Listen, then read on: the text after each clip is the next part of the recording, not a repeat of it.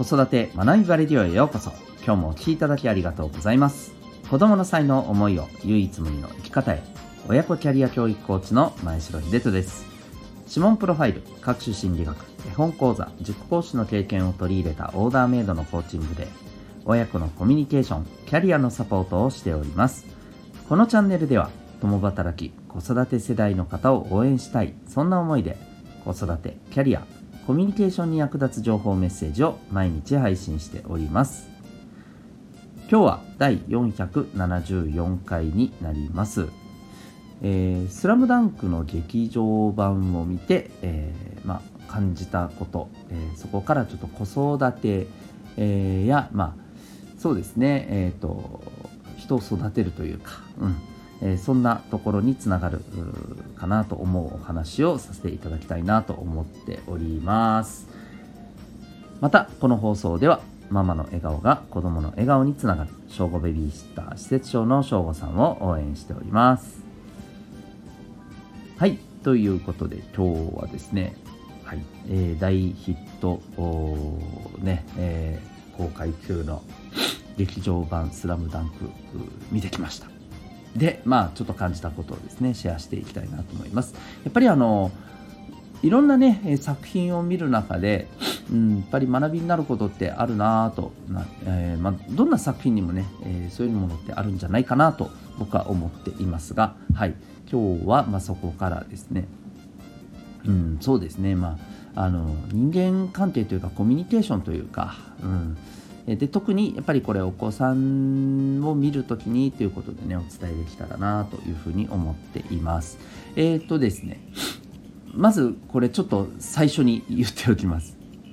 えっ、ー、と多少あのなるべく極力減らし目にしますけど多少ネタバレな部分はありますこれ最初にあのお伝えしておきますですので今から「えー、スラムダンク劇場版見るということで、まあ、あの情報をあえてね、えー、SNS などから取らずにですね楽しみにしている方はうんちょっと大変あの恐れ入りますけれどももしかしたらこの先は見てから聞いた方がいいかもしれません。はい。ということで、えー、ちょっと最初にねお伝えしておきます。よろしくお願いします。はい。それではえっ、ー、と改めて本題に行きたいと思います。えっ、ー、とですねまあ、あのこの劇場版あのいろいろね放送あの放送というか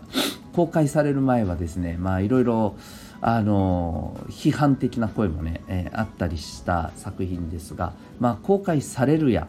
えー、非常にねあの評価されている声が、まあ、あの多いと。いうことで、うん、でまあいろんな理由はあると思います。まあ単純にね作品がいいって 言ってしまったらもうそれで話終わっちゃうんですけどやっぱりですね僕はこの作品が非常に僕も見てすごくあの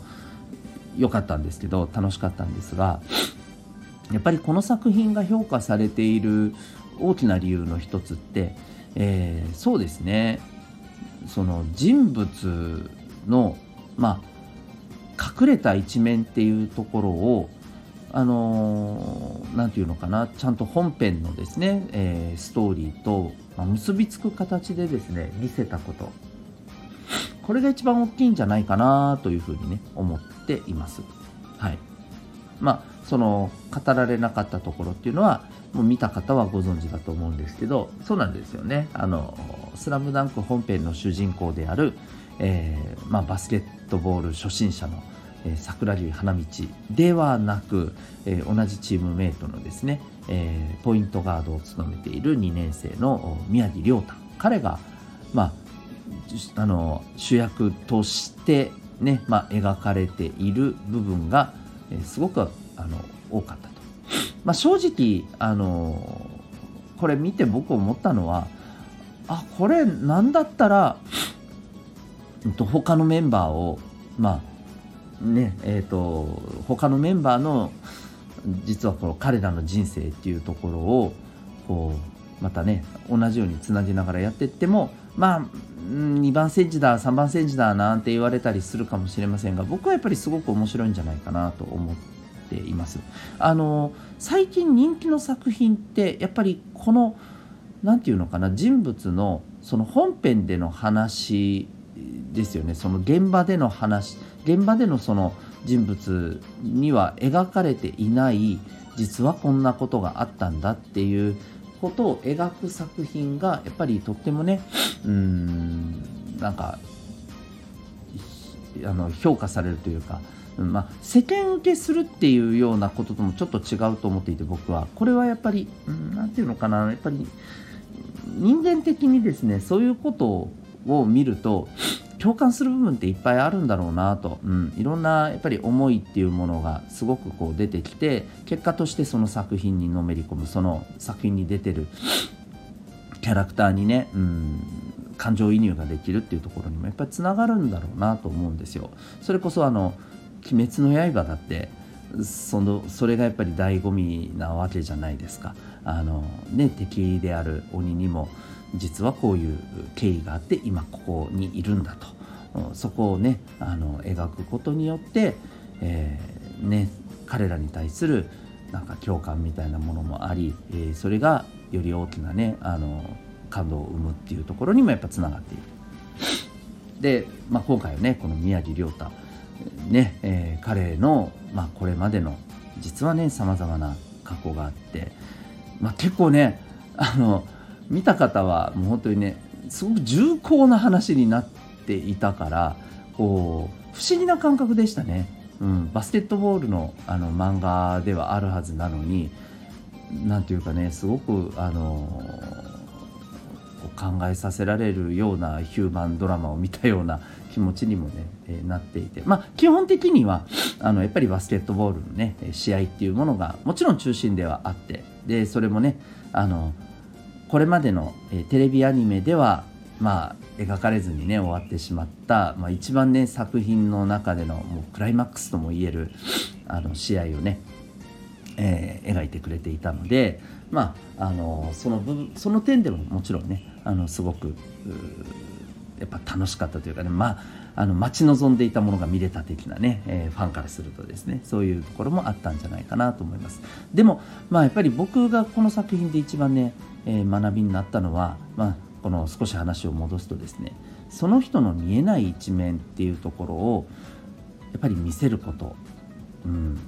でこれはですね、えー、ここに共感が集まるっていうことはやっぱり人のいろんな面が人間にはいろんな面があっていろんなストーリーを持っていてそこに思いをいたした時にですねやっぱりその人に対しての、うん、見方とかあのまあ思いをの持ち方とか変わってくるとまあその人のことをね本当に理解していくっていうことにもつながるしその人とのやっぱり関係がよりね深まるっていうことにもねつながると思うんですよ。なので例えば職場であるいは、えー、家庭で、えー、見ているですね、えー、例えば職場の同僚の方だったりあの、ね、お子さんだったりっていうのは実はね一面だったりするわけですよね。うん、見えないところでさまざまなあのことが出来事があってさまざまなストーリーがそこにあってそのストーリーでいろんなの中でねいろんなことを感じながら、生きて今ここにいるんだと思うんですよ。うん、そういうことをこうその背景とかねそういったあの彼らの持ってるストーリーっていうことを、まあ、想像しながらですねその人に向き合うことによってまあ本当にその人を理解しようっていう気持ちがより高まるしそれはあのその人と、えー、関わっている、まあ、あなた自身の姿勢とか、えー、雰囲気とかにもね現れてると思いますしそれがまたねその人との関係をよりあの望ましいものにしていくと思うんですよね。うんまあ、ですので本当にね相手を理解しようっていうことを考えた時に、えー、今ここでしか見えているものって本当にやっぱり本当に一部でしかなくてでもここにつながってるいろんなストーリーがこの人にはあってそこにはいろんな思いがあるということを考えた時にとってもね何て言うのかな愛おしくなると思いますし相手に対して、うん、そうするとその愛おしさを持ってね、え相手と向き合うことってすごく大事じゃないかなっていうふうにね思ったりします。まあ、それが子育てで、やっぱりこうあのお子さんとのコミュニケーションがよりあのねえー、より良きものになるっていうことももちろんありますし職場でねさまざまなあの人間関係あると思うんですけどもそれがまたあの向上するっていうところにも、ね、なると思います。うん、やっぱりこう見えない一面を見るっていうことすごく見る見ることはできませんけどね、えー、それをに思いをいたすっていうことがねすごく大事なんじゃないかなというふうに思います。はいということで、えー、今日はですね、えー、映画「スラムダンクを見て、まあ、感じたことをシェアさせていただきました。最後までお聴きいただきありがとうございました。えー、1点お知らせをさせてください。えー、来週の木曜日、え